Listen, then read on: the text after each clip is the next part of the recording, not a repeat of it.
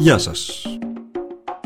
Είναι 5η 26 Νοεμβρίου, παδίζουμε σιγά σιγά και με ρυθμούς lockdown προς τον Δεκέμβρη.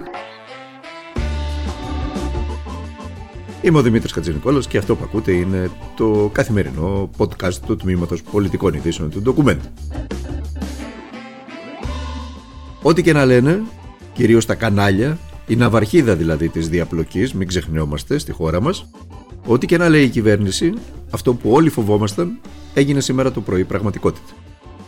Τρεις βαριά ασθενείς με κορονοϊό από τη δράμα μεταφέρθηκαν με στρατιωτικό σε 130 σε μονάδες εντατικής θεραπείας νοσοκομείων της Αθήνας και συγκεκριμένα στον Ευαγγελισμό και στο Αττικό.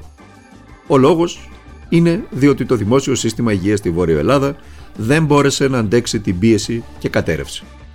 Και επειδή δεν μπορούμε να ελπίζουμε πλέον ούτε σε νέες μεθ, ούτε σε προσλήψεις γιατρών και νοσηλευτικού προσωπικού, ούτε φυσικά σε επιτάξεις ιδιωτικών νοσοκομείων, εκτός από τα γνωστά σαπάκια για τα μάτια του κόσμου και στα οποία θα διπλασιάσουμε την μνημερήσια αποζημίωση για την νοσηλεία περιστατικών κορονοϊού, ενώ θα τους πληρώνουμε ανεξάρτητα από το αν θα νοσηλεύονται ασθενείς, στο μόνο στο οποίο μπορούμε πλέον να ελπίζουμε είναι να αποδώσουν τα περιοριστικά μέτρα και να υπάρχει ύφεση στη διασπορά του ιού.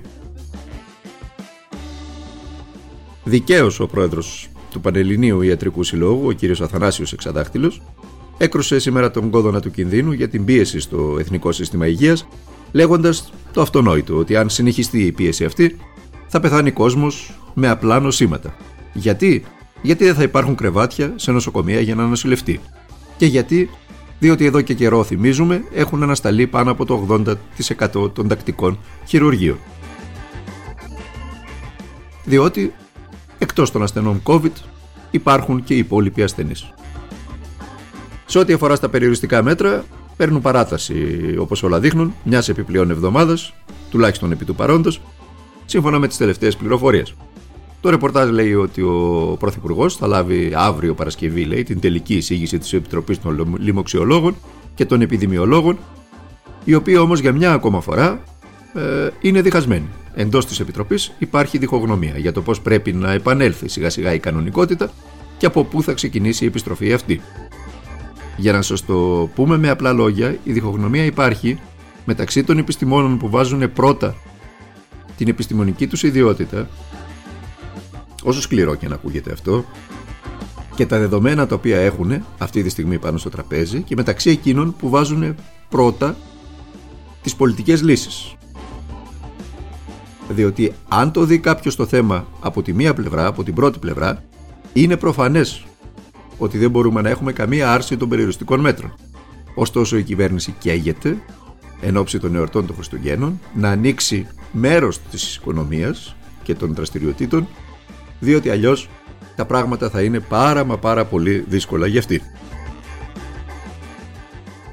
Σε ό,τι αφορά την καθημερινότητά μας σήμερα, 26 Νοεμβρίου είπαμε, τράβηξαν φρένο τα, το μετρό, ο ΙΣΑΠ και οι ναυτεργάτες και φυσικά το δημόσιο λόγω της απεργίας που προκήρυξε η ΑΔΔ, το Εργατικό Κέντρο Αττικής και πρωτοβάθμια σωματεία ζητώντας τι άλλο, ενίσχυση των μέτρων προστασίας της υγείας στους χώρους εργασίας και τα σχολεία, θωράκιση του Εθνικού Συστήματος Υγείας και επίταξη του ιδιωτικού τομέα σε υγεία και μεταφορές.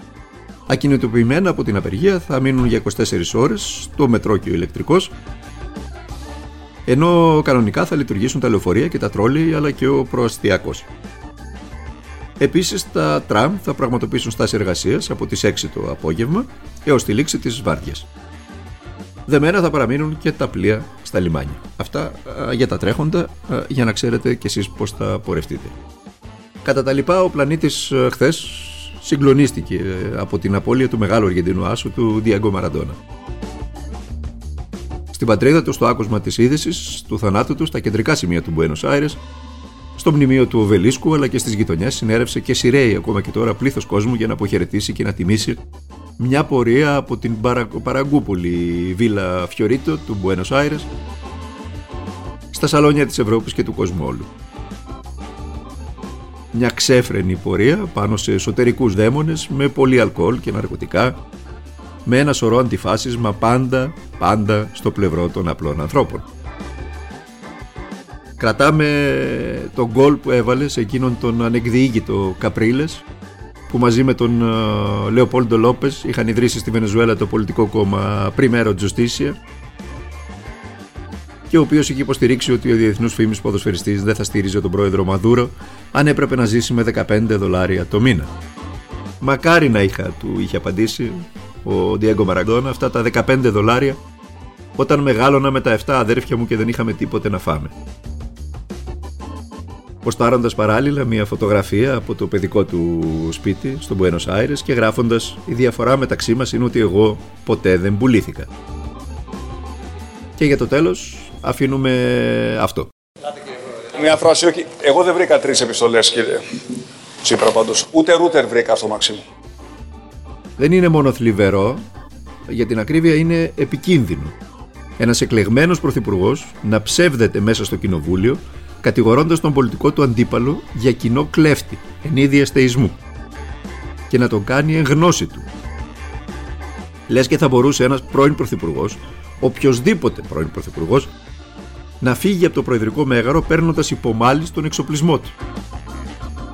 Να το κάνει εν γνώση του, να γνωρίζει ότι λέει ψέματα, αλλά να μην μπορεί να συγκρατήσει την ανάγκη του να κλέψει με αυτό το ψέμα εκείνο τις εντυπώσεις, έστω και δια της υπερβολής, έστω και δια του ψεύδους.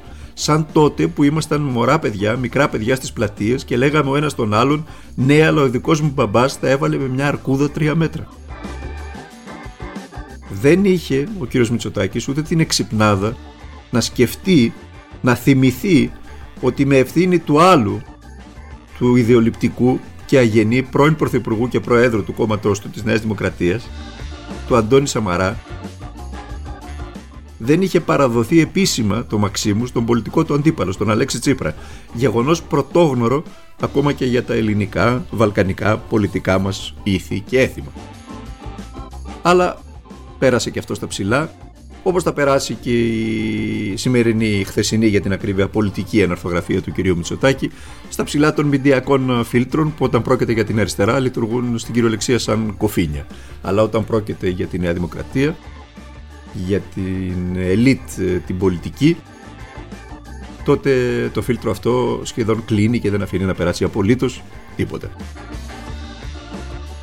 Και μια που αναφερθήκαμε στα Βαλκάνια, ο εύψυχος ε, Ζόραν Ζάιφ στη βόρεια πλέον Μακεδονία, ο οποίος έχει βαλθεί να ξεπεράσει μίση και πάθη αιώνων, περνάει για μία ακόμα φορά δύσκολα λόγω της Βουλγαρίας, της τάσης της Βουλγαρίας ε, και του βέτο στην ευρωπαϊκή προοπτική της Βόρειας Μακεδονίας. Και η χώρα μας, ως μεγάλη δύναμη στην περιοχή, με φιλικές σχέσεις και με τις δύο χώρες, και με την Βόρεια Μακεδονία αλλά και την Βουλγαρία, και μέλος της Ευρωπαϊκής Ένωσης, αντί να αναλάβει τώρα αμέσως, άμεσα, μια πρωτοβουλία στα βόρεια σύνορά της, όπου να παίξει η ίδια το ρόλο του επιδιαιτητή, τι κάνει, σφυρίζει κλέφτηκα.